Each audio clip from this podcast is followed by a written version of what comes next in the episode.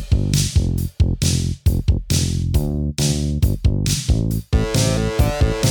got you into a Remington party. What's my thanks? It's on the hallway carpet. I got paid in puke. Lick it up, baby. I got paid in puke. Welcome to Paid in Puke, the podcast where we discuss female-driven films through an inclusive feminist lens, with the help of the nineteen eighty-eight film, Heathers. Paid in Puke is hosted by Jessica Baxter, Amy Green, and Christina Barr. It's also a spoiler-filled free-for-all. You've been warned. On today's episode of Paid in Puke, we're talking about Amy Heckerling's nineteen ninety-five comedy, Clueless, a high school movie that's loosely based on Jane Austen's Emma. Clueless stars Alicia Silverstone, Brittany Murphy, and Stacey Dash. So, okay, like right now, for example, the Haitians need to come to America. But some people are all, what about the strain on our resources? And it's like, when I had this garden party for my father's birthday, right? People came that, like, did not R S V P. So I was, like, totally bugging. I had to haul ass to the kitchen, squish in extra place settings, and, like, people were on mismatched chairs and all. But by the end of the day, it was like, the more, the merrier. And so, if the government could just get to the kitchen, rearrange some things, we could certainly party with the Haitians. Wow. You guys talk like grown-ups. Oh, well, this is a really good school. Mister Hall was way harsh. He gave me a C minus. Well, he gave me a C, which drags down my entire average. Hello? There was a stop sign? I totally paused. You try driving in platforms. Oh, should I write them a note? Ew, get off of me. Ah, as if. Cher's got attitude about high school boys. It's a personal choice every woman has got to make for themselves. Cher is saving herself for Luke Perry. Cher, you're a virgin? I mean, I'm not prude. I'm just highly selective. I mean, you see how picky I am about my shoes, and they only go on my feet. Nice stems. Thanks. What the hell is that? A dress. Says who? Calvin Klein. I'm gonna be a supermodel. What are you doing? Yo, you're getting on the freeway! Get out of the freeway!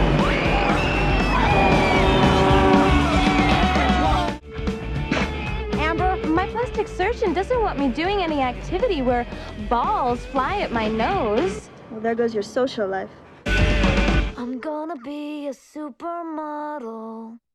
I'm Jessica Baxter. I'm Amy Green. I'm Christina Barr. And joining us to discuss this one-of-a-kind film is Katie Lee Ellison. Katie, what is your connection to the Clueless? Oh my god. Um, such a long question. I mean, that's like okay. My connection to Clueless, like, I grew up in L A. I think I saw it at the Westside Pavilion. But if it wasn't the Westside Pavilion, it was like an outdoor mall in the valley. And I went with my little sister and my uncle. And it was like a very like tumultuous summer. So it was like this safe haven. Also, my parents used to make movies. My uncle was an actor. Oh, wow. So like there was always this like overlap of reality and fantasy. And going to see Clueless was like this perfect little escape. I could go on for a very long time. How many times did you see it in the theater, do you think? Only once. Okay. Yeah. It was a special treat. And I don't know that I would have wanted to go see it a second time in the theater. I've seen it a million times since, but the theater experience of like the candy and the soda and my mm-hmm. uncle laughing very loud at parts that I didn't understand because I was only ten.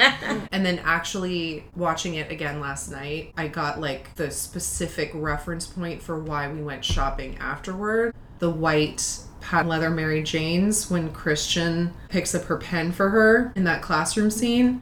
As soon as we left the movie, just like walking toward the car and past a store, and I was like, can we, can we go in? And so we went in, and I was only ten, but I tried on these like two and a half inch white patent leather Mary Jane heels. They were amazing. And my uncle is somebody, was somebody who would like shop out out of everything, would not buy a suit unless he had been to like sixteen locations in New York and oh, like God. waited for the Barney sale twice a year and like, knew the brand and the cut and the make and the color and the fabric and the everything. But for whatever reason, and I think I know why, like that was kind of a rough summer, he was just kind of like, do you want him? And Aww. I was like, yeah. Fucking kidding me? I wore them twice. I could barely walk in them. Of course. But I had my little Clueless shoes. I love it. So what do you love about the movie? So many things. And then also in the past few years, I feel like all the classics have sort of had like little chinks put in them with new and different perspectives. And I like definitely mm. want to talk about all that. Yeah. But what do I love about the movie? I feel like in some ways for its time, it was very aware for like a mainstream movie. And it took on a lot of like heavy subjects with a lot of levity. That has its pros and cons too. Did it go deep enough? No. Like whatever. But we'll discuss. I think really what I loved about it was that I know basically every street that's in the movie. Like, oh, if you know cool. L A, if you know those streets. It really felt like I could put myself, it was like full delusion fantasy mode of like living as Cher, watching that movie the first time. And then even since, like, it's just such a familiar setting to me. And then also just the like obsession with clothing. Like I... fucking love clothes. I'm teaching a class on clothes in November. I'm very compelled by the selves that we create with clothes, and that yeah. closet of hers is like, oh my God. Is this like an Oxima commercial or what? But seriously, I actually have a way normal life for a teenage girl. I mean, I get up, I brush my teeth, and I pick out my school clothes.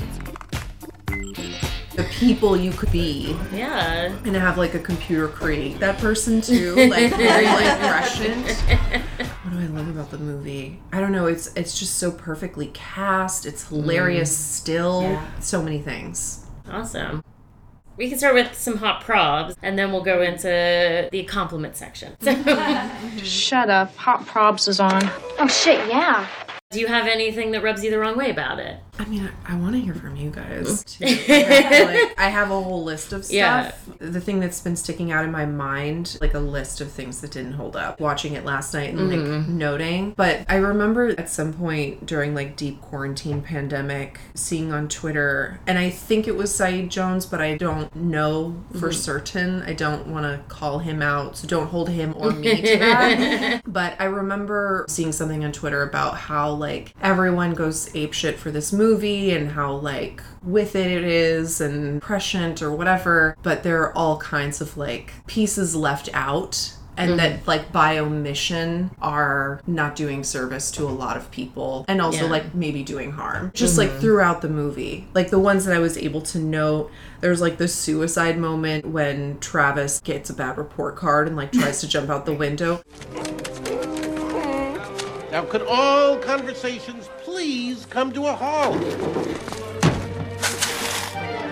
And could the suicide attempts please be postponed till the next period? Which, like, it's hilarious, but it's also like, lol, yeah. suicide, you know? Teenage suicide. Yeah, like, why does he care about his grade that much? There's usually a dark reason why a kid cares about their grades, and it's not usually because they're holding themselves to a high standard. Yeah, I mean, there's like a million different reasons. I don't know. Is suicide the joke here? It just yeah. feels a little tricky. And then that suck and blow moment when Elton forces mm-hmm. the kiss on Cher. God, Elton, can you suck? Gross, disgusting, and then just him in general. Oh my God. I was super um, impressed with my nine-year-old, actually, who as soon as he saw that guy, he was like, I don't like that guy. Yeah. I don't trust him. The twist is that they're an asshole. I mean, I don't mind that that's in there because I feel like a lot of times in that era or even before that, that kind of thing is presented as like, huh, like you got pranked kind of, you know, like date rape is like a thing I yeah. got you, you know, whereas yeah. this is presented as he is an asshole, like he's a bad guy, even though she doesn't realize it as early as we do, you know, but yeah. I mean, I don't mind that it's there because it's not presented as like, look at this cool guy, he got his kiss, you know. When I was watching it last night, I was like, wow, Elton is shitty, you know? And, like, when I was watching it for the first time, I thought Jeremy Sisto was, like, the cutest guy in the movie. I don't know. Maybe that just went over my head. Watching it now, yeah. and I'm like, God, that guy fucking sucks. you I feel know? like he did have some sort of like heartthrob cachet at the time. Maybe this is what put him in that status. So it was like an interesting casting. Oh, you expect him to be this sweet romantic lead, but then he mm-hmm. ends up being a predator. I see like Amy Heckerling making a lot of feminist statements about men, but the thing is, especially with that whole Elton thing, and I guess like this is what needed to happen in order for the movie to be what it is, like the category that it is. But I remember watching as a kid, none of that really even registered. And when she got out of the car, it was just like, God, he's being such an asshole. And Cher has to, like, defend her friend by mm-hmm. getting out of the car. You know, I don't get you, Cher. I mean, you flirt with me all year. As if. I have been trying to get you together with Tai. Tai? Why would I go with Tai? Why not?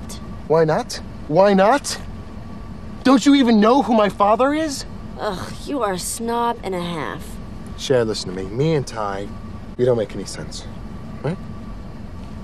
Me and, and, and you, well, I mean, that makes sense. It didn't even occur to me at the time to see the depth of what was happening and the ways right. that he was pushing himself on her all night long. Yeah. That didn't even cross my radar. I think that that's something that could be a little more... I mean, you don't want it to be too on the nose, and I appreciate the ways that she also, like, pokes fun at P C language and whatever yeah. throughout the movie. And there is this, like, light tone throughout that mm-hmm. you have to maintain to put that in there and then not... Again, it's like by omission. What you're not saying allows it to just be on a huge screen without being collectively called out as like fucked up. You know, yeah. we see Elton face no consequences. Totally. And I mean, he just continues to look like an asshole, but so yeah, what? But that guy's definitely going to go on to commit many sex crimes. Right, yeah. Yeah. Yeah. yeah, you're right. He's not sorry for anything. No one called him out, really. Yeah. She just removed herself from that situation and decided he's not good for Ty anymore. Yeah. And, like, similarly with that very split-second Travis moment of which you could make lots of or nothing at all because you're not given much. Like, he plays the character of this outcast, messy, maybe troubled pothead, and he's the one who wants to jump out the window. What is, like, the undercurrent of this set of stereotypes and, like, tropes that we're receiving? He's always know? being pushed to the grassy knoll over there. Could you show down a little bit? No.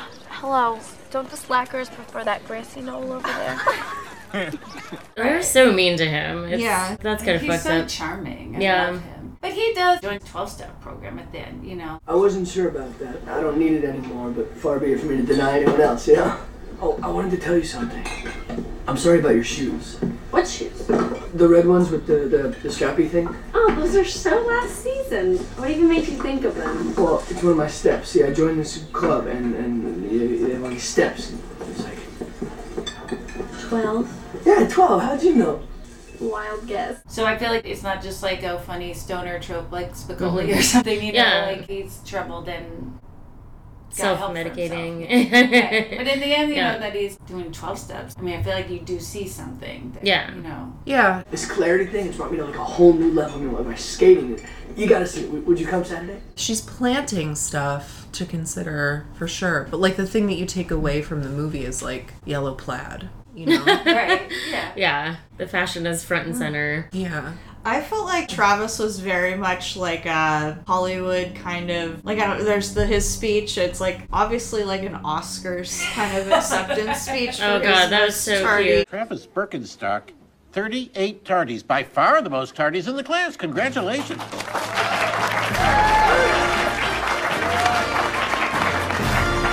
So unexpected. I, uh, I didn't even have a speech prepared. Uh, but I would like to say this. Tardiness is not something you can do all on your own. Many, many people contributed to my tardiness. Uh, I'd like to thank my parents for never giving me a ride to school, the L A City bus driver for taking a chance on an unknown kid, and uh, last but not least, the wonderful crew at McDonald's for spending hours making those Egg McMuffins, without which I might never be tardy. And then, like, somebody did a debate or something, he's like, two thumbs up. Two very enthusiastic thumbs up. Fine holiday fun. I don't know, I just felt like he was L A. Like, I had such a mm-hmm. fantasy about Los Angeles when I was growing up. nine oh two one oh. Yeah. And it was like, definitely very much in those zeitgeist of, like, the coolest kids in America like, are in L A going like, to Beverly Hills High School. There's this... and Tai is, like, my favorite character oh, in yeah. it. And the moment I identified with... so much was like where Ty's like, no shit, you guys got coke here. And like that is the kind of thing like my teenage brain, I was like, oh my god, they get coke at school or whatever. Yeah, you know, like that was my child. I just right. they get all of this stuff. She's talking about cocaine. Yes. Did you guys not realize that till just now? I thought that's it was Coca-Cola. That's what they're talking about, but she thought they were yeah. talking about cocaine. She came from a rough school I'm before so naive, she went there. Like I just, but no, that yeah. was something that I remember hearing about. Like, like when I was in high school, there was this kid that moved up from Miami, and he was talking about like, oh, my high school has like Taco Bell and Coke and different things. I was like so impressed. Yeah, but I don't know. I just feel like so impressed by those little. I mean, I think that probably was like, part was... of the joke as well. How you like California? I mean, I'm freaking. I could really use some sort of an herbal refreshment. Oh, well, we do lunch in ten minutes. We don't have any tea, but we have Coke and stuff. No shit, you guys got Coke here? Oh, yeah. Yeah, this is America. The joke was they think she's talking about the amenities at school, and she thinks they're talking this about drugs. Right, this is America. I don't know. Yeah, she's amazing. Really good at those. Multi-level oh jokes. Right? And her singing the Mentos commercial, like she's that is so kind of how adorable. I watched. Mentos better, Mentos fresher, fresh goes better with Mentos fresh and full of life.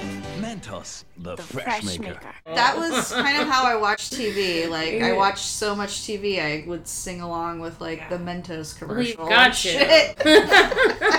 That jingle slaps. Uh, yes, exactly. Well, Hot Rod for me, I guess, my nine-year-old also asked me if I related to anybody in the movie. He's like, do you relate to this high school experience, basically? And I was like, not at all. This was so alien to me. Mm. This was not my movie. My high school experience is more like Heather's. Mm-hmm. So, so I guess it's not very universal in that way. It is very much like, these are Hollywood kids, and even like the troubled Hollywood kids are still Hollywood kids. Mm-hmm. But I mean, it's got that like class satire vibe to it that's mm-hmm. fun, even if you're not relating to it directly. That's it. It's a satire, and there isn't room to go deep on a lot of these things mm-hmm. that are pointed out, but not necessarily dealt with. And I think that was an intentional choice for yeah. her. I mean, I wouldn't be surprised if she did try to put darker things in there and they made her take them out. I, I actually was reading about this just this morning, about her twenty-fifth anniversary in twenty twenty mm-hmm. of the film coming out. And she said that it was rejected wholesale across the board. And then a producer, I believe, at Paramount was like, it's great, just as it is. Let's do it exactly the way you want to do it. And she was saying how you never get to do things exactly the way you want to do it. But in this case, like, I've got to. Oh, okay. Um, That's cool. And that checks out. Like, it holds mm-hmm. together with that, like, singular vision. And, you know, it was the nineties, and it is, like, I don't know if she's straight or not, but it's, like, a white woman filmmaker at that time with that particular perspective. I was always very proud of this movie because it did seem to, like, touch on so many important things. But yeah. then in reading more about it and, like, getting a new filter on it the last few years, there's a lot it leaves out and, like, mm-hmm. doesn't do the way it should or the way you would hope in order yeah. to, like, help the people that it's kind of pointing toward, you mm-hmm. know? Like, whoever the Amy Heckerling of today is, they'd probably do it a little differently. Right. Because, like, Cher gets out of the car. Cut it out! Come on. Stop it! Yeah. Where you going? You're only hurting yourself here, baby. Come on. You gonna walk home? Just get back in the car, please. Get back in the car. Leave me alone! Fine. Hey, where are you going? And then is victimized again. Yeah, do you have a number of a cab company? Which one? I don't know which one. What do you have out here? Oh, we have Valley Cab. Hand it over. Uh, Give me the phone. Uh, Back to. Come on! All right, now uh, get down on the ground. Face down. Oh, no. You don't understand. This is an Aliyah. And a what-a? He's like a totally important designer. And I will totally shoot you in the head. And then has yeah. to call a different man to save her. Josh, you busy? Who is it? It's Mel's daughter. So, okay, I was at this party, and my designated driver tried to attack me, so I got out so he'd stop. But then he drove off and deserted me, and then this guy with a gun held me up, took my money and my phone, and he yelled at me, and he forced me to ruin my dress. Okay, okay. Look, um, where are you? And then it's like the bad news because Paul Rudd's girlfriend is mad because she's kind of smarter than she is in some ways, unexpectedly. I think that there's some merit in learning forms straight off. Oh, I... Josh, please. He's taken our minds at the most feckin' point and restrained them before they've wandered through the garden of ideas. It's just like Hamlet said, to thine own self be true. Uh, no, uh, Hamlet didn't say that. I think that I remember Hamlet accurately. Well, I remember Mel Gibson accurately, but he didn't say that. That Polonius guy did. And then there's like this cattiness between them. I guess it's like, it's very realistic. It's mm-hmm. just like a snapshot of like what it actually looks like instead of like what it could look like. But as a child, like receiving that, it's like normalized, mm-hmm. you know, and like held up on a big fat screen as like what yeah. life could be. Because there is all this fantasy in it. Mm-hmm. You know, Amy Heckerling talks about how she needs a little sparkle in the movies she makes because she grew up in like a dark apartment in the Bronx with her father or something. Uh. So she doesn't like that like romantic, uh, dark, uh, what does she call it? Um, not Reuben, the painter who always had one source of light. Rembrandt. Okay. Rembrandt-esque lighting. Mm. Like, she wants, like, sparkle and flashy and, like, fun or whatever. So, like, while you're putting that light on these issues, it's confusing for, like, a young mind. But for an, an elder, it's fascinating, but it's also, could do more. But I will say, though, I like when he and his girlfriend pick her up and they get a little catty between each other. But one thing that I do like about that is it shows that someone like Cher, pretty girl who cares about clothes, is not taken seriously by a lot of people, you know? Mm-hmm. And so I kind of really love their interaction where she does kind of win, where she's like, I remember Mel Gibson accurately, you know? Something going on in that scene is like, don't just write people up, you know? Also, like, when you are first in college, like that girl, I feel bad we don't know her name. She might not have a name. Heather? I wanted to say Heather, Heather. yeah. I yeah. think, I think okay. maybe it is. Okay. Yeah. Heather, why can't you just be a friend? You know, like, when you're that age, you, like, just started college, and you're like, I am so smart. You know? Yeah. Like, I am so intellectual. I'm, like, smarter than basically everyone's smartest, you know. Mm. You know, and he's like that, too. Like, he's kind of pretentious yeah. with mm-hmm. that, you know. I do like that one thing that happens in that scene is, like, you don't know everything. Nobody knows everything. Or, like... Yeah. That it's a little bit of a demand to be taken seriously, even though on the surface it's like, oh, she's, like, this blonde, bubbly... Fashionista, yeah. you know. Mm. I also wonder if girls that looked like Cher were not very nice to Heather in high school. Mm-hmm. And she's not that far removed from it. Mm-hmm. I guess. I mean, I, I definitely had that I read as well. That, yeah. Of course. I mean, it's a personal read, but I think you could see that there. So she's like, I'm definitely right, smarter right. than this fashion mm-hmm. bitch. And then it's like, oh, shit. Mm-hmm. She's not how I imagined her, how other people that dress and look like her are. Because there are, you know, I'm sure there are... completely vapid high school fashionistas, but she's sure. just not one of them. Right. I feel like there's a lot of mean people in high school and, like, you know. Yeah. I guess something that is kind of interesting about this movie is the characters are allowed to surprise you. Mm-hmm. What I took away from watching it again last night is, like, while Cher was a hero in my mind for decades, watching it again last night, she is a solidly mediocre person. Any skill set. Standard, average, mediocre person with a shit ton of money. Mm-hmm. And so that is the shine on her.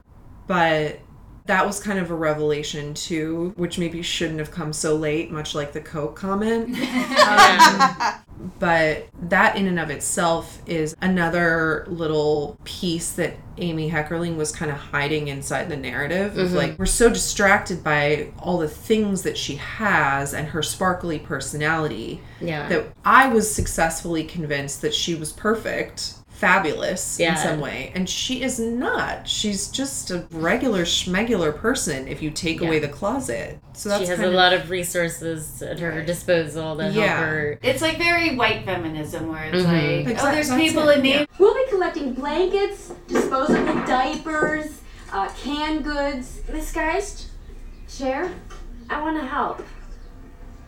That would be wonderful. I felt better already. Sarah, what are you doing?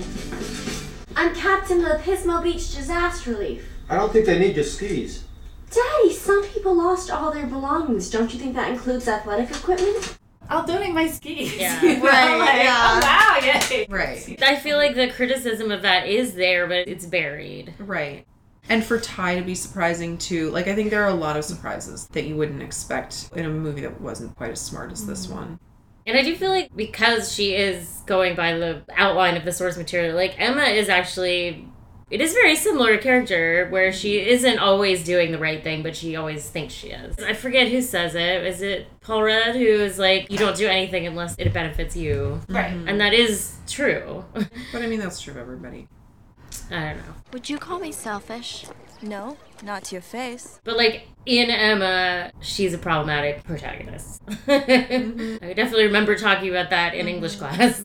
Well, I read this part from Emma, like, it starts out, Emma Woodhouse, handsome, clever, and rich, with a comfortable home and happy disposition, seemed to unite some of the best blessings of existence that had lived nearly twenty-one years in the world with very little to distress or vex her. And then it says, by Austen's own admission, Emma would be a heroine whom no one but myself will much like.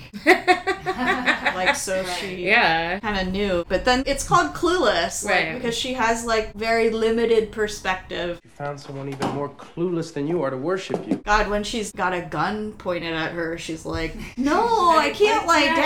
Yeah, right. Like, I will totally such an important shoot you. Yeah, yeah, like, that's and a moment then, where... when she's calling, she's like, and I ruined my dress. Like, that is at the forefront of her mind the whole time. Yeah, yeah. Not that she had a near-death experience. But I think, like in Jane Austen books, they're all wealthy, bourgeois yeah. people. She wrote what she knew. Right, and the men are like captains in the military or whatever, but you mm-hmm. know that they're probably doing some colonial thing or yeah, right, yeah. or something. Definitely. And then, like, Cher's dad is a litigator. Daddy's a litigator.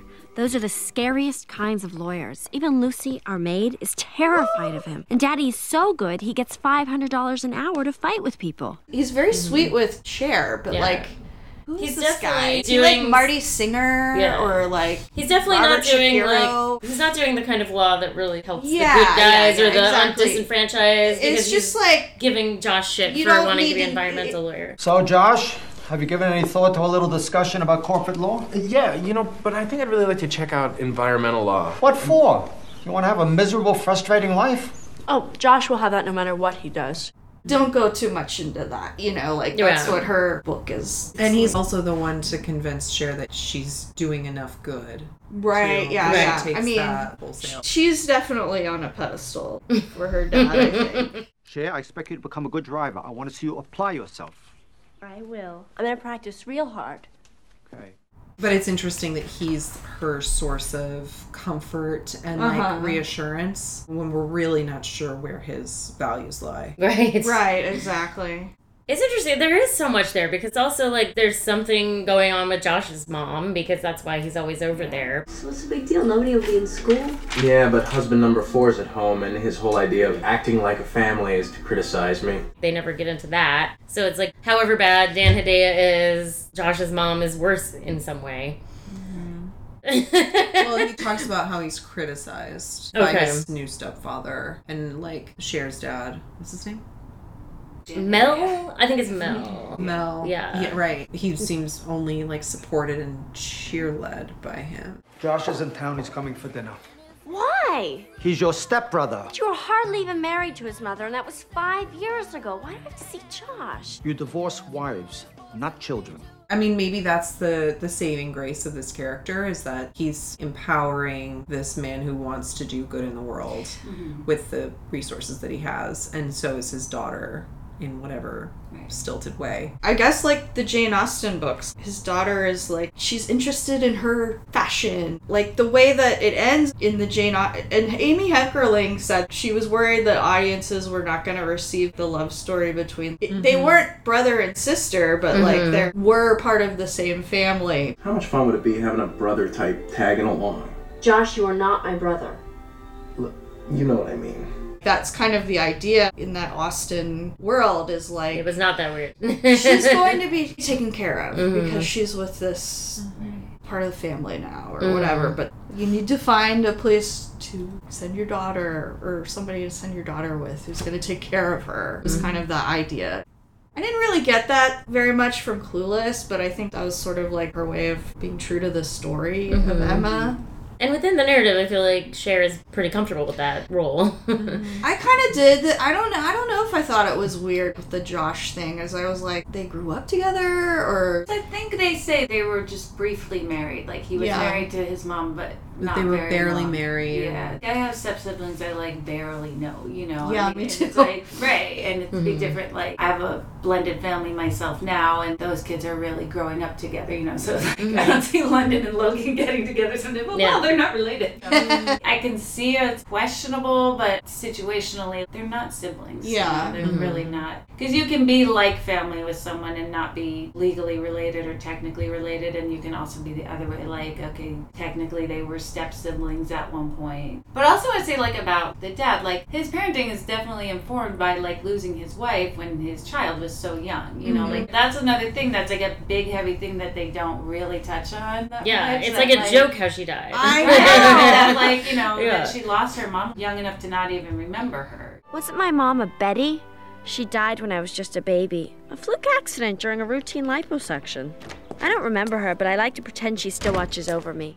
What's interesting about that, my friend Susan Liu, who's an incredible performer, writer, everything girl. She did a show called one forty pounds that's about how her mom died from cosmetic surgery, and that for her is a story about beauty standards on mm-hmm. minority communities. But she has a memoir coming out in March that she just read from this reading series that I run that is one forty pounds turned memoir, and it's an incredible story, and you get to go like way more in depth about it. But this is just like another example of like these extremely heavy topics that Amy Heckerling is like pulling into this story that is sparkly and a satire and light and Clueless and just like running them all together. And it does feel like her way of getting a little say on all these things that she knows are important, mm-hmm. but it also feels like, I don't know, like a table of contents of like where to start on any one of these issues, and also maybe as kind of damaging and not so great to like brush over so quickly all of these things. I mean, yeah. I'm glad we got this Gen X nineties take in this extremely digestible way so that you don't even know the medicine is going down.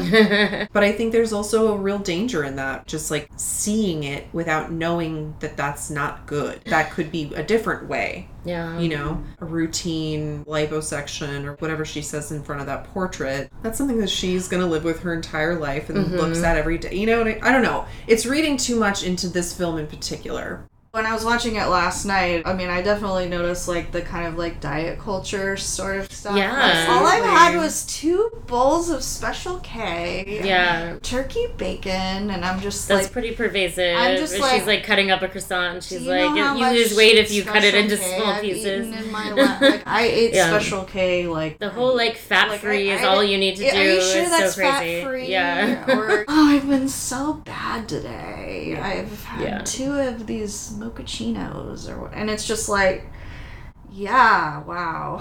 Yeah, she even says like, I feel like such a heifer. Right? Like, what yeah. are you fucking talking about? I know. Yeah. Come on, Dee. I feel like Belle, dude. Come on. I know what you mean, but at least it's exercise. I feel like such a heifer. I had two bowls of Special K, three pieces of turkey bacon, a handful of popcorn, five peanut butter M and M's, and like three pieces of licorice. Are you sure that's fat-free? Oh yes. And you lose weight by doing it like this, by doing it like small. From now on, we're alternating Cindy Crawford's Aerobicize and Buns of Steel and reading one non-school book a week. My first book is Fit or Fat. And it's like, oh, God. I mean, that's true to the time. It definitely it is. It's totally true to the time. And I'm glad that it is not quite that pervasive now, because my thirteen-year-old did notice it, and she was like, what's wrong with them? And I'm like, that is just how women talked to each other back then. Right, yeah. Like, this is what I've eaten today. This is why I earned this or didn't earn that. It's, so it is better, even though it still very much exists. Yeah, it's wild thinking about that again. Because, like, yeah. I don't even register. Having grown up in L A, it's like, huh, huh, huh. Here's this joke again. But I remember at the time when I was a kid watching this movie, I was like, two M and M's and three Twizzlers? Like, this is why I'll never be her. Yeah. You know? Like, yeah. Give me my boxes, my vats of mm-hmm. candy. Like, that's what I need to live. This is why it maybe doesn't stand up, mm-hmm. is the brushing over. I mean, she's making the statement by putting it in there in the first place. And also, it's damaging to do that.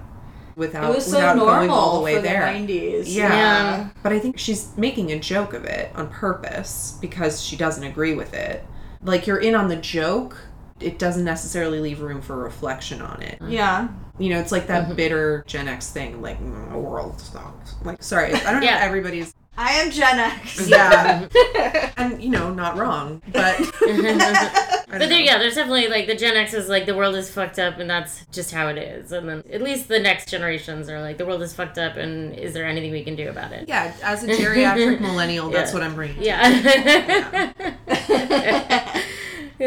And the answer is not until the old people die. Well, that's not really working that well either. You're really, like, training them up. Anyway. Oui. I have so more? many other stuff that didn't hold up.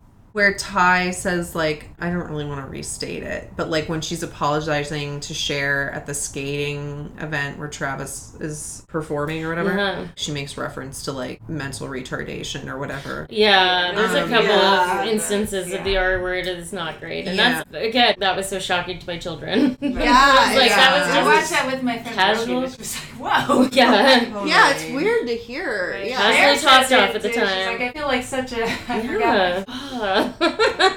And then that moment where Cher's like, I don't speak Mexican, but Lucy's from El Salvador. And that's like one moment where I think Amy gives a little bit more room to like address, because Paul Rudd's character is like, it's an entirely different country. We got another notice from the fire department saying that we have to clear out the bush. You said you were going to get Jose to do it.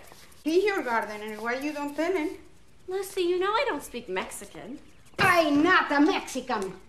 Great, what was that all about? Lucy's from El Salvador. So? It's an entirely different country. What does that matter? You get upset if someone thinks you live below sunset. And she's like, oh, it's just me. I'm the worst in the world. Like, and it's like, yeah, bitch, you are. It's you. Yeah. Like, don't say that shit. So that was kind of interesting. I feel like there's a ton of stuff, but it, I feel like at this point, people can watch and yeah. easily pick them out. Right. Yeah. Spot the difference. Yeah, right, right. Next call. You blow it tonight, girl. And it's Keggers with Kids all next year.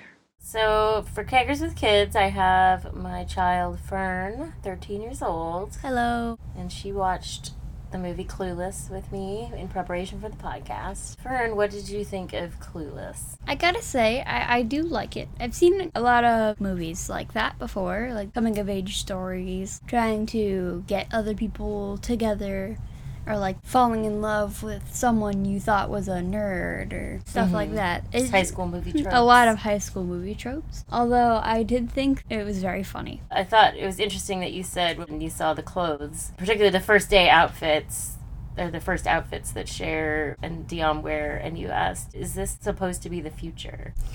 Because like their outfits, like she was wearing like a plastic hat. Yeah, that hat is wild. And she was like on an app where she would like pick out the clothes and then yeah dress it wasn't them. An app though, because that didn't even exist. It would have been called a program, a computer program, a and it program. was like on her desktop computer. And I thought that when she selected the outfit, like materialized on her because it was set place in the future and they didn't show her changing into it or anything. That was really funny. You were filling in like high tech yeah gaps. I thought that it was taking place in the future because her house was so modern too. That's and really big funny. That is an interesting thing about it, is that but it is, it's a very nineties movie in a lot of ways, but also it exists outside the nineties because it's such a heightened version of that time period. Like, no one really dressed exactly like that in high school. That was definitely way more fashion forward than the average high school student, even like a popular Beverly Hills high school. And then also, what did you think about the fact that the protagonists were popular girls, so the most popular hmm. girl in school? I didn't think too much of it, but I know a lot of movies are, like, definitely centered around the self-conscious weird girl falling in love with the popular boy. So I do kind of like the direction they took with it. They, like, she's trying to be a good person, I guess. She's trying a little bit. That even popular kids have their struggles. Yeah. They do have that character, the makeover character. Yeah, they do, like, three makeovers throughout this. Dion does say that Cher lives for makeovers. Yes. Um, so who is your favorite character? I liked the new girl. I thought she Tai. was very cute. I liked Tai. At first, the way she dressed, like, I've seen people in my middle school wear pretty much exactly what she was wearing on that first day. Yeah, that look in particular is really back right now. Did you think there was anything problematic about it? I thought there was a lot of emphasis on all the girls trying to be as skinny as possible. Yeah, that comes up a lot, talking about diets, like, and it's just kind of making fun of it because they're basically just eating candy as a diet all the time, but it does come up a lot, and you notice it every time, don't you? Mm-hmm. I have gotten good at recognizing toxic diet culture because yeah. I've experienced that a lot, especially because I am very self-conscious about myself. Mm. And I do see that girl in me sometimes, but I try not to give in to it. I've done my best to keep that out of the home. So where are you exposed to that toxic diet culture?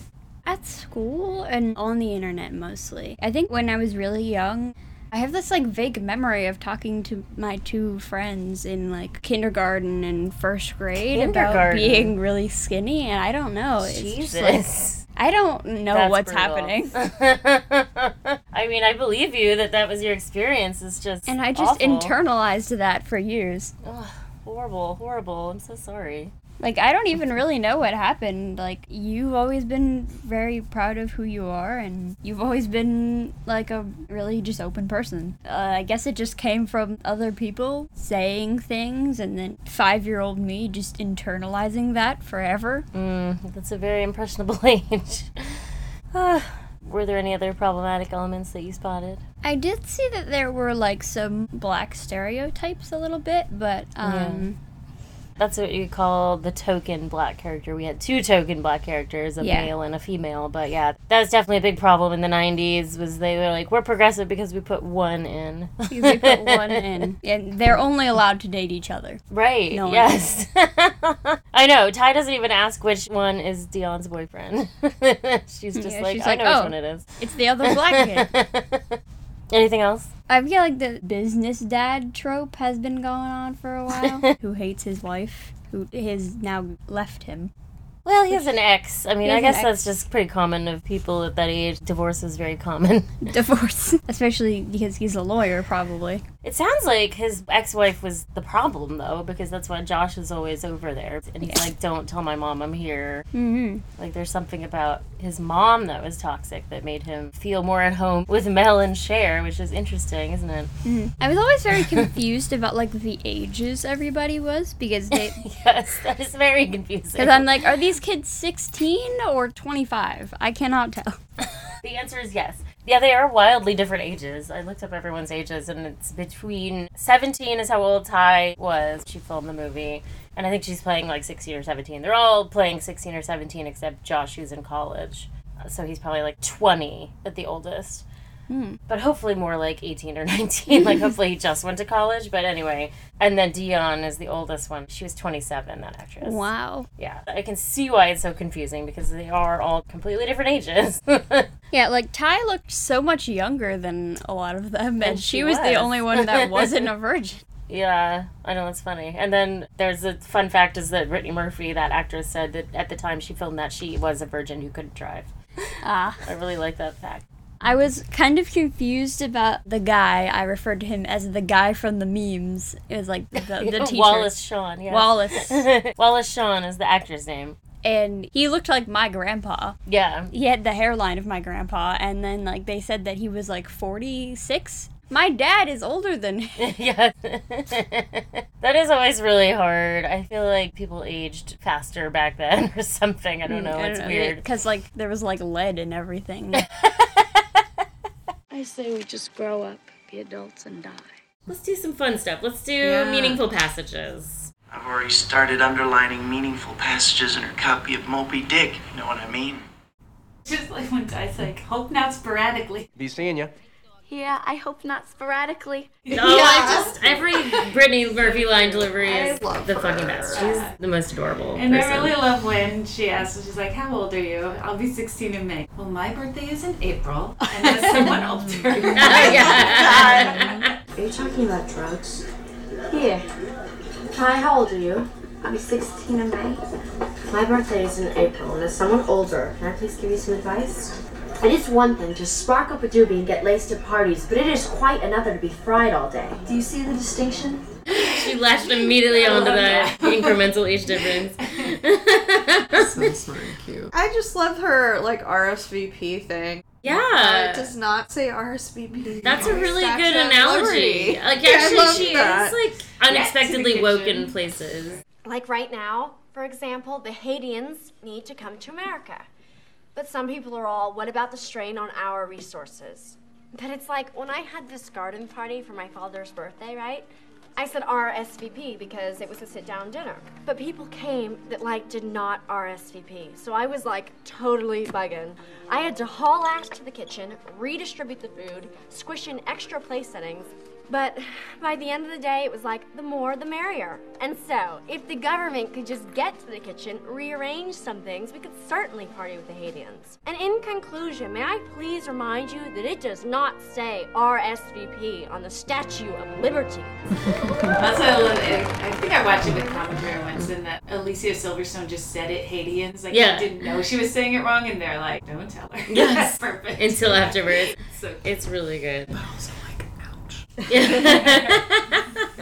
she was young, though. She was one of the younger people. Right. My thirteen-year-old was very surprised that there was anyone who could possibly argue the alternate viewpoint. But I was like, that's the debate that still rages on today, which is horrifying. But mm-hmm. she's so right. It does not say R S V P on the Statue of Liberty. Just rearrange some things. So uh, deeply yeah. mediocre.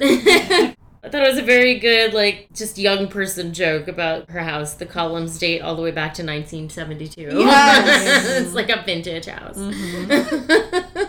That dinner scene before the Valley party where Mel is meeting Tai for the first time and she sits down at the head of the table and his, like, introduction to her is, get out of my chair! Hi, Daddy, this is my friend Tai. Get out of my chair. It gets me every time. That whole scene is so incredible. Cher gets the last minute call from Dion about going to the party, and that whole scene is incredible. I love that. Looks like we're going to have to make a cameo at the, the Val party. Ty's like talking to Cher. I don't want to do this anymore, and my buns, they don't feel nothing like steel. Again, I wrote that down too. Another perfect line delivery. Yeah. Cher, I don't want to do this anymore, and my buns, they don't feel nothing like steel. Ugh. It's true. A lot of the more memorable stuff is from Tai for yes. sure. My new favorite from watching last night was, you guys, I've never had straight friends before. Oh, come on, let us. Cher's main thrill in life is a makeover, okay? It gives her a sense of control in a world full of chaos. Please. Sure. Why not? Shit, you guys, I've never had straight friends before. For so long, I was like, straight, like, straight edge? Or, like, just straight women?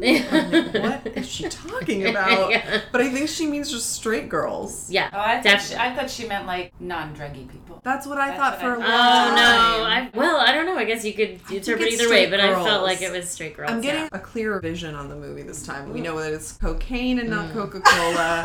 We yeah. know it's straight girls and not straight edge. Yeah, yeah, a lot of things are coming clear Just from the tone. I feel like tonally. Yeah. And that is such a crazy and absurd thing to say.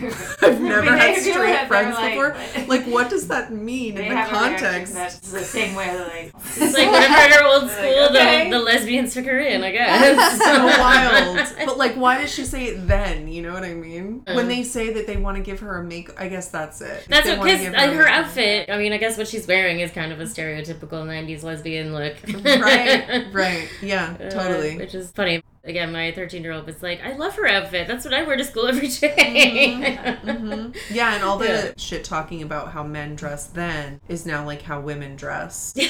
yeah. It does look like, better on women, though. I but... uh, I like when she's like, you're a virgin, and she's like, you see how picky I am about shoes, and they only go on my feet. Cher, you're a virgin? God, you say like it's a bad thing. Besides... the P C term is hymenally challenged. I am just not interested in doing it until I find the right person. You see how picky I am about my shoes, and they only go on my feet. Yeah, that's a really good line. I love at the party where Travis is like, what would guys do to impress? I don't know. There was something like, mm-hmm. and Tai goes, I don't know, stuff. That was so cool, the way you did that. I wish I could do it. Oh, no, don't. Why not? Well, because if girls did it, what would guys do to impress them? I don't know, like, stuff. I, I just loved that. Tai is my favorite. I love her. Yeah. I also really loved how they centered Cher and Tai at the skating event. Like, that could easily have become a moment. I mean, it would have ruined the whole, like, track of the movie, but Travis could have very easily become the center of that scene. Mm-hmm. But the girls are so at the center of it. Like, their dynamic and their relationship and their perspective on things. Like, that was really cute. That's true. A lot of the men are just, like, accessories that they have or don't have. Yeah. Which is nice. It's like a refreshing perspective for a high school girl movie. Totally. Yeah. And also what's really fascinating is that in that scene, we get a shot up at Travis, mm-hmm. where he gets to look like the little... Sorry, that was the chair. I know. Um, they are farty chairs. uh, very farty. Like, straight up fart sound. Um, where we get to look up at him as if he is a king or, mm-hmm. like, a champion or whatever. But really, when we get that perspective of him, he's more... endearing and sort of like sweet, and we're proud of him, like a, yeah. like a kid. It's like he did it, and he couldn't have done that without the encouragement. Because, yeah, and yeah. I guess it's, he gets shit on the entire movie, like to yeah. watch him like be the winner or whatever. Yeah. It's this really sweet like homage to maybe masculinity or something too. There's mm-hmm. something good in there. And that, like, yeah. by shining a light on him, he gains much more than he would if we didn't. Yeah. Know? I don't know. I can see that. No. Again, of course, I like the line, I'm having a Twin Peaks experience. Yes. Oh my God. Tai. You have her picture in your locker. I have the picture you took in my locker. Oh, I'm having a Twin Peaks experience. They have really a Twin Peaks podcast. Yeah. Love. And also, of course, like, I I mean, there's a lot of just iconic lines, but, like, you're a virgin who can't drive. It's a fun thing when your children are little and they're mouthing off to you. Uh-huh. You can always say that. Why am I even listening to you to begin with? You're a virgin who can't drive.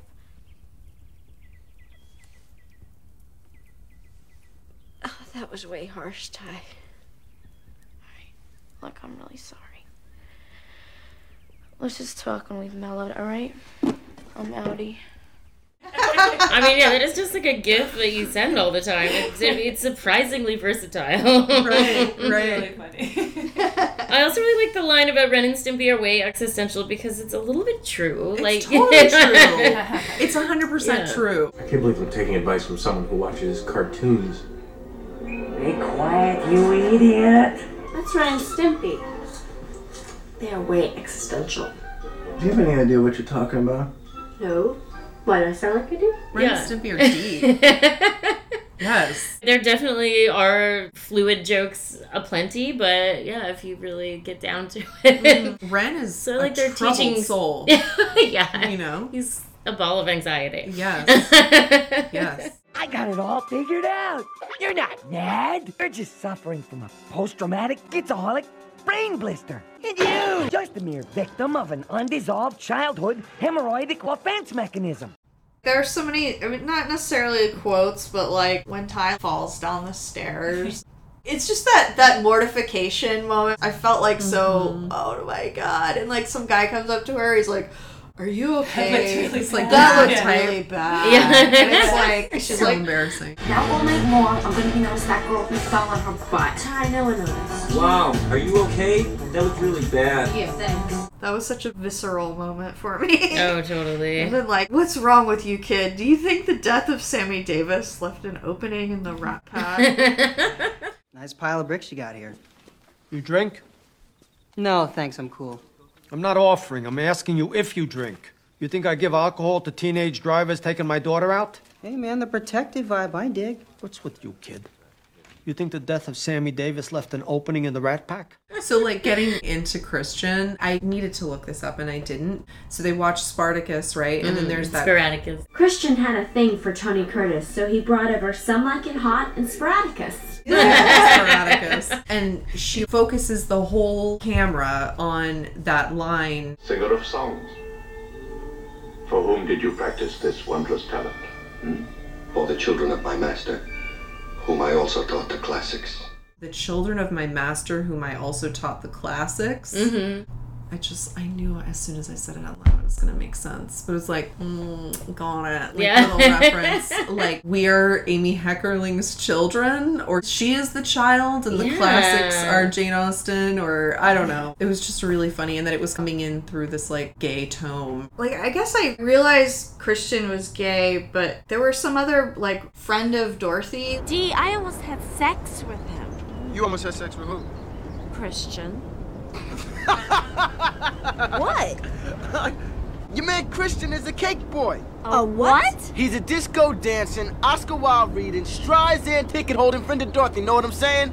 Uh-uh, no way. He's gay. Not even. Yes, even. He does like to shop share, and the boy can dress. Oh my God, I'm totally bugging. I feel like such a bonehead. I had no idea what that meant. Oh, yeah. Yeah, I didn't. That was, like, that was probably the first time I'd ever heard that term That came up, before. like, because I watched it with my friend who's, like, thirty, and she had never heard. Because that was, like, a euphemism, not even really, like, a derogatory one. You know? Yeah. Like, it was sort of like, is he a friend of Dorothy? It was, like, a coded. Know? Right. Like, yeah. Are you a friend of Dorothy? You know? I guess we don't really need euphemisms anymore. Right, yeah. Yeah, or like the Tony Curtis, is he like a gay icon in yes, some ways? Yeah, definitely. Both those movies, Some Like It Hot, obviously, and then yeah. Spartacus has a lot of mm-hmm. gay subtext. Or not oh, barely yeah. even sub, really. Yeah, like, mm-hmm. and Tony Curtis is a gay icon, for sure, from that era. Like, mm-hmm. that's a lot of gay yeah. boys' first crush. And there's a lot of, there was a lot of, like, watching. little clues. Let's take a look at some of the homosexual artifacts I dug up. Like, he's reading yeah. William S. Burroughs in class. And... oh, my God. Do you see how he's falling in love with me? I mean, look how he ignores every other girl. He knows a lot about art. You like Billie Holiday? I love him. Right. In high school, I learned a little bit about the beat generation. Like, I thought that was really cool and different. So I thought, like, oh, he's like a beatnik. Kind of, yeah. I don't know. I mean, there's a fine line between someone who knows a lot about artsy stuff and being gay, and that's why, you know, they know that. Yeah. But there are lots of things. Your father has a well-rounded collection. Charlie says it's a good investment. He's absolutely right. Klaus Oldenburg. Oh, he's way famous. mm. But this is older, see. Transition. A very important piece. Um, you want, you want to get swimming? Hmm. Let's watch the movies. Oh, okay. This movie, I'm realizing, is like a lot of like, if you know, you know. Yeah. Right. Yeah. That's true. Like to a cheeky, fun degree and also mm-hmm. to like a concerning degree. It really like wobbles around on that line. Mm-hmm. I really love the exchange about, you guys talk like grown-ups. Murray, I have asked you repeatedly not to call me woman. Excuse me, Miss Dion. Thank you. Okay, but street slang is an increasingly valid form of expression. Most of the feminine pronouns do have mocking, but not necessarily misogynistic undertone. Wow. You guys talk like grown-ups. Oh, well, this is a really good school. This is a really good school. This is a really good school. That's a, I mean, that's a meta line, too, because that was a criticism of teen media at the time, was that they all were too verbal and hyper-intellectual, and it's just a really fun commentary on that. Yeah. And how Tai does talk like an actual teenager. Yeah. Like, we really love that movie, Dick, because they talk like teenagers in that movie. It's refreshing when that happens. Like, yeah. Oh, this is teen representation yeah. here. Yeah, totally. Also, her accent is just, like, the okay. cutest. Yeah, she's great. That's something else that I was like reading up on is because Amy Heckerling is a New Yorker, she had some work to do around like the linguistics of oh. this movie. And so like trying to translate her New Yorker language into L A oh, specifically, yeah. it ended up creating this like other language that is like Clueless. Yeah. And that created its own kind of like iconography. That's so smart to do. It's like yeah. what Heathers did as well. Yeah. Anybody that wants their high school movie to have any sort of timelessness, yeah. you gotta make up your own slang. Totally. And I don't know yeah. like quite how much of it was intentional. A lot of it was just like, I'm not from here, so yeah. like do it kind of like this, and it's just funny. Like running it through way. Google Translator. Yeah, right, right. Like Spartacus is not L A, yeah. but it's perfect. That's like a literary malpropism. Mm-hmm. Mm-hmm. I really love that. Yeah, totally. That part's fascinating. Like the linguistics of this movie. Yeah.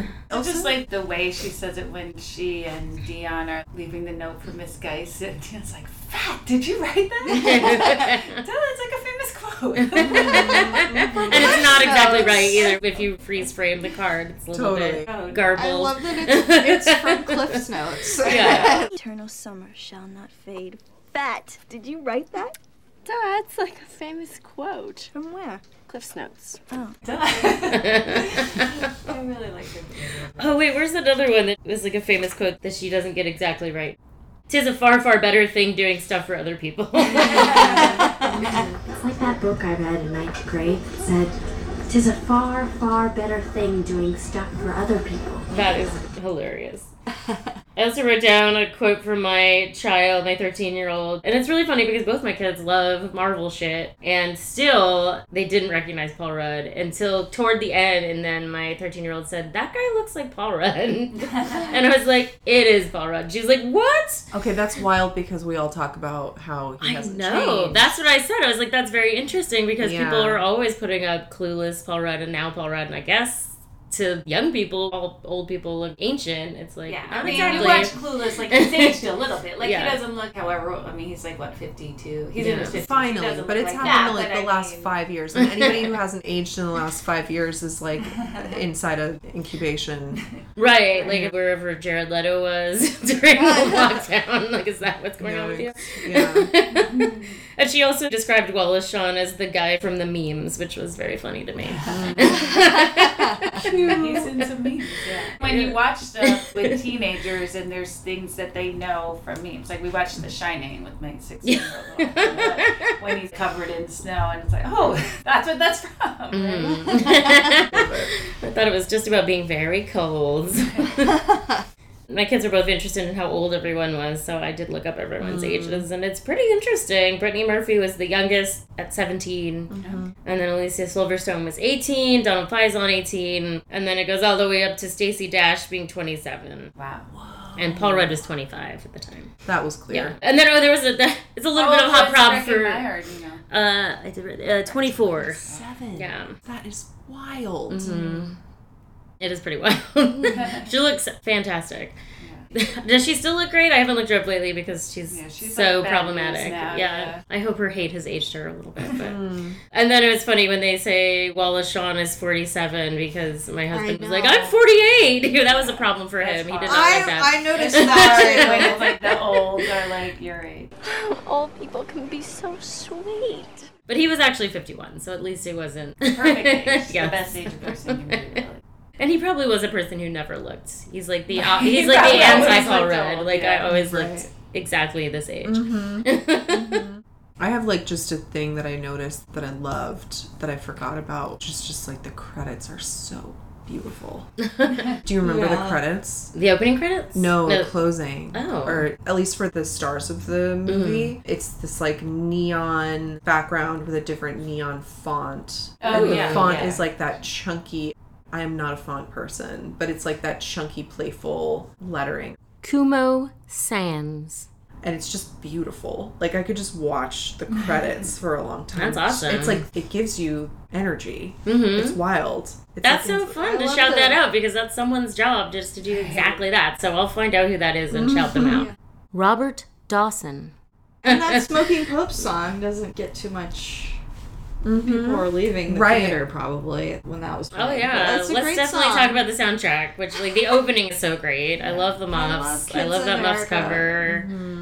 And it is a lot of nineties bands, which mm-hmm. is, it does date it in a way, but it's also really fun when you hear those grungy voices. The classics. Mm-hmm. We might talk the classics. Mm-hmm. Ah!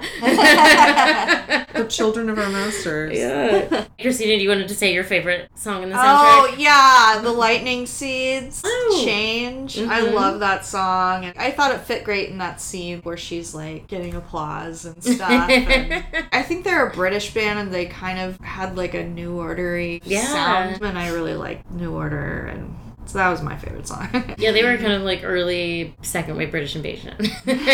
Lightning Seeds. That was about that time. That was the Oasis heyday. Uh, the soundtrack is totally amazing, and I was on some kind of nostalgia kick a few years ago and put the soundtrack on, and it was fun, but it's nothing like hearing it while watching the movie. I know, mm. yeah. They're doing a job there. Go figure.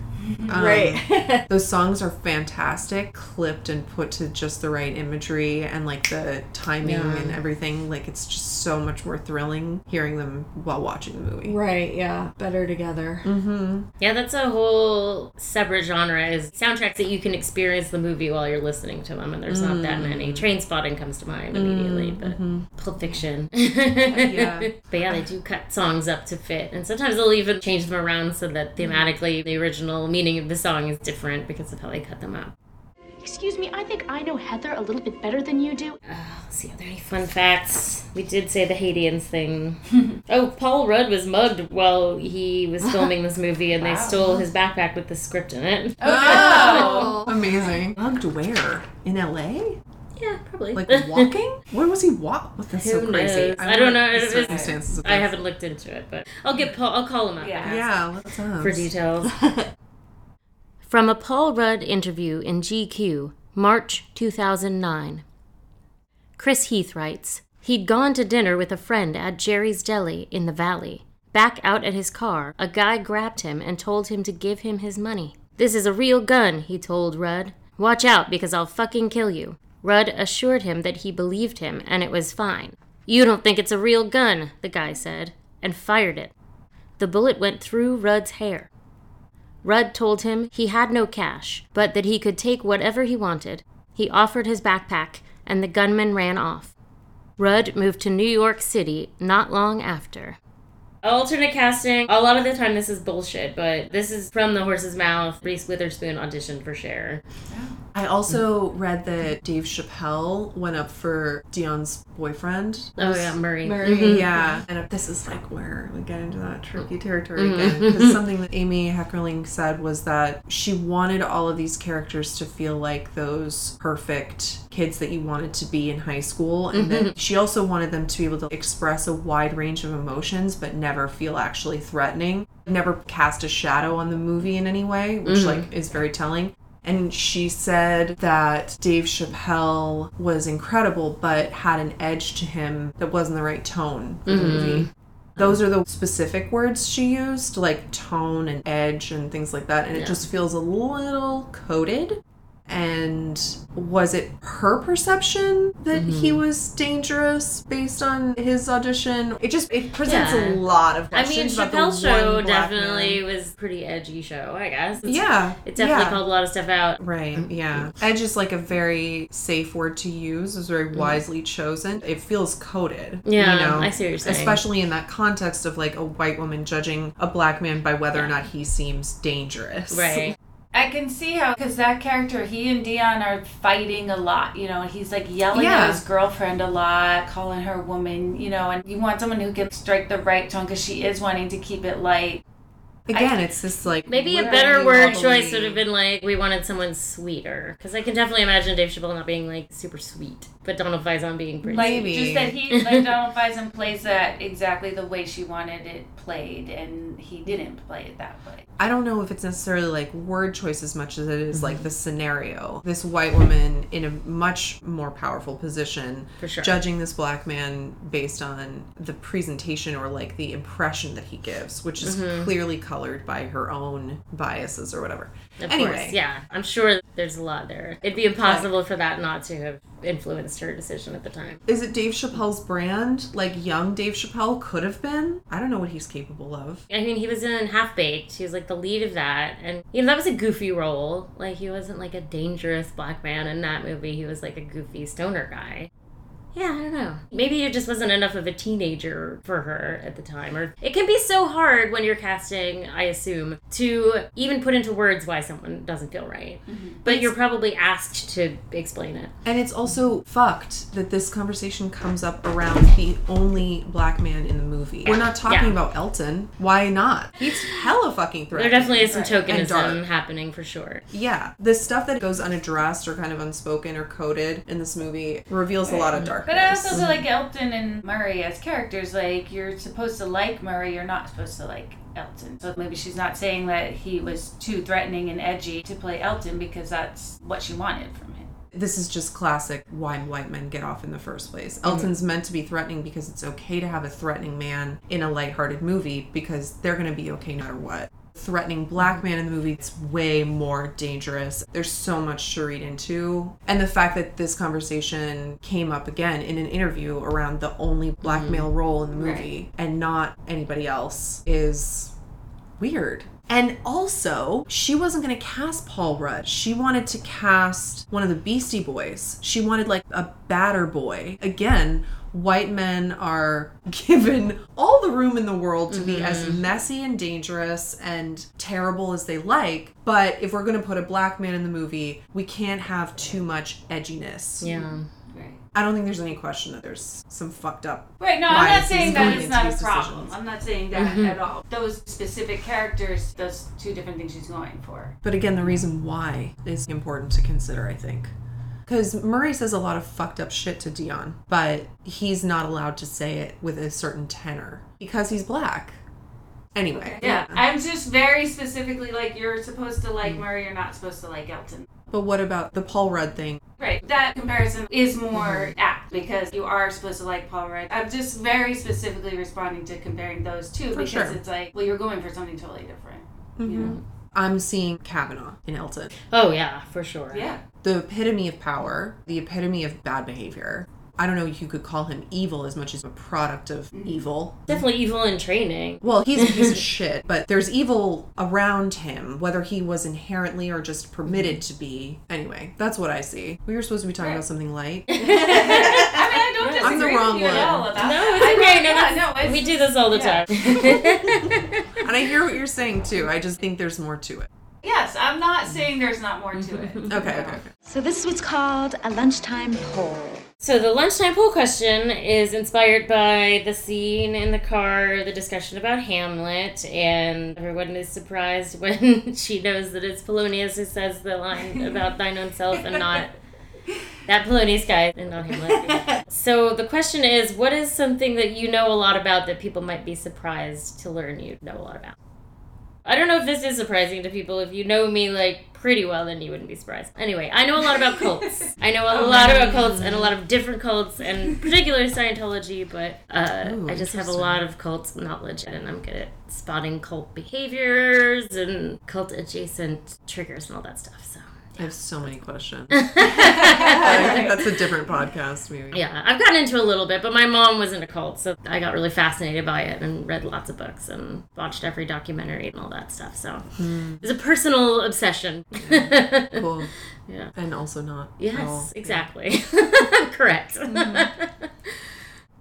We were in an airport and news was on. Someone pitched a perfect game last night. So I was with me and Matt. And then it said something like, how many people have ever pitched a perfect game, which is not that many. And then I knew this like I knew my children's names. I was like, well, there was somebody who did pitch thirteen perfect innings once, but he had no runs scored and he lost it in, so he's not credited. He's not credited with the perfect game because of that. I think his name was Harvey Haddix. It was in the fifties. Even I was like, why did I know correct. that? Right? So, I feel like people who don't know me that well wouldn't think I would be that into sports and super into baseball. Like, I had encyclopedic baseball knowledge at a time. I guess I still know some stuff. Yeah. Mine's from a specific era because I stopped being into baseball, but I still appreciate it. But just sort of yeah. like sports in general and baseball specifically.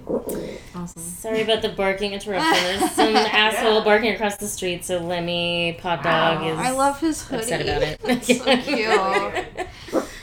I, I had a really hard time coming up. Like, I proposed the question, and then I'm like, I don't have this answer for myself. And I was, like, racking my brain, and I can sing the French national anthem. Ooh. And I don't. It was because we had to do it in front of the class, like, in French class in middle school. And, like, I was like, I need to learn this. I could sing it. I have the receipts, but I won't sing it. But I can sing Aww. it. It's actually a really bloody, gory national anthem. But, Lemmy hates national anthem. Yeah, yeah, sorry. If I'm ever held at gunpoint or whatever. And that's all they want from you. That's all they want from me. You're ready with this. I'm going to live. I'm going to live. Wow. Is this one a microphone? I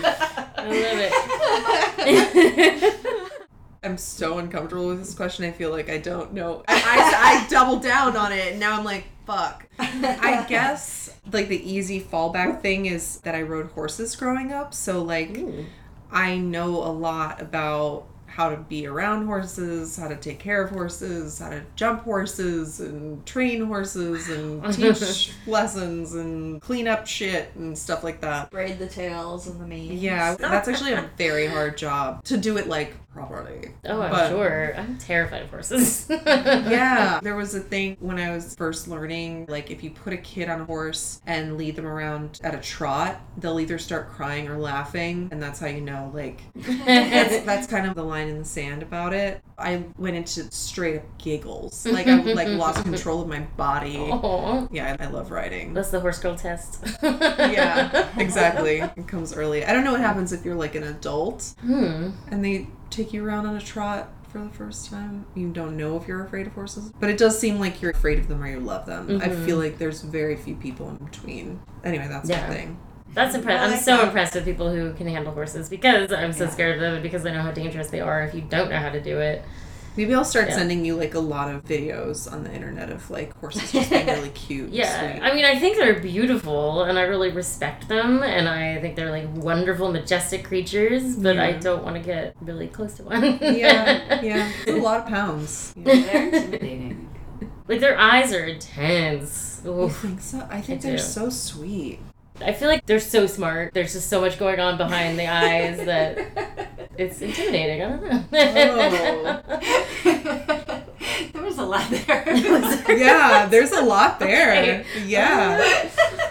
If I believed in past lives, I would say maybe there was some maybe. something there. But I mean, it's fucked what we do to them, for sure. Yeah. Like, I'm not sure that they want saddles on their back and, like, to be directed around, but it's kind of like... So you know, how many people do want yeah. to be ridden? Yeah. No, no. Yeah, it's another like conflict, for sure. Thing. Yeah. But, I mean, it's also kind of like dogs. When they're bred a certain way, they really love it. Like, race horses that really love it. Horses that have, like, incredible torque in their bodies that can just, like, leap over things that are just entirely unreasonable. You have to love it to do it, because otherwise you wouldn't get over the thing. Yeah. Know? Anyway. That's my thing. That's a beautiful answer. Valley horse girl. Yeah, Randy's. I still want to go there. Yeah, I'm wearing a lot of California stuff kind of accidentally. This is like a California scarf. I insisted on this sweatshirt. I really like made a few people's lives more difficult trying to get this sweatshirt. I love it. How very. Katie, do you have anything you'd like to plug before we go? Totes. Always. Yes, plugging the nice. shit out of stuff lately. Do it. So I run this reading series called Nonfiction for No Reason. It's bi-monthly. The next one is November eighth at seven p.m. at Little Saigon Creative. The lineup is crazy. Tessa Hulls, Angela Garbus, Lisa Chen, Celeste Chan, Brady Rawson, and Ray Stovey. And I think that's everybody. It's eight readers. And then I'm teaching some classes. I'm teaching a study called Essays on Suicide. That is a two-hour class on October twenty-fourth, one to three. It's a really personal subject to me, and I've written about it and had that essay published this past June. So the purpose of this is just to sit together and read about different perspectives and voices on suicide throughout the ages, do some writing in a very structured way, and kind of undo some taboos and stigmas around the subject, make it more conversable. And And then another class that I'm teaching, writing about clothes, in November, which will be another like two hour thing. Wow, those yeah. are those are both so Clueless specific as well. Yeah, right? yeah. I mean, L A, it has its themes. Do you have socials you want to? Yeah, out? Instagram. I'm at Katie underscore Lee underscore E. My website's katie lee ellison dot com. Twitter sucks and isn't Twitter anymore. Yeah. But my website has all this stuff on it, and also my newsletter. So. Oh, cool. Yeah. Thank you so much for joining us. Thanks this for having really me, you guys. Like, I get so heavy, but it was super fun to talk to you guys. I'm glad you were like willing to go there with me. We yeah. get, we get, we can get pretty heavy. Awesome. Yeah, yeah, yeah. Okay, cool. For sure. So yeah, it's fits the vibe for sure. Yeah, right. If you enjoyed this episode of Paid in Puke, please take a minute to give us five stars on your preferred podcast app. If you did not enjoy it, no further action is necessary. Paid in Puke is hosted by Jessica Baxter, Amy Green, and Christina Barr. Follow us on Twitter at Paid in Puke Pod, on Blue Sky at Paid in Puke Pod, on Instagram at Paid in Puke Seattle, and on Facebook at Paid in Puke Podcast. Paid in Puke is produced and edited by Divine Betty Media. Music by Silent Partner and Jessica Baxter. Thanks for listening. You're beautiful. Lick it up, baby. Lick it up.